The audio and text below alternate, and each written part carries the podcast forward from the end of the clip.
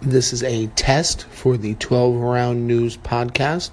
Again, this is a test for the 12 Round News Podcast.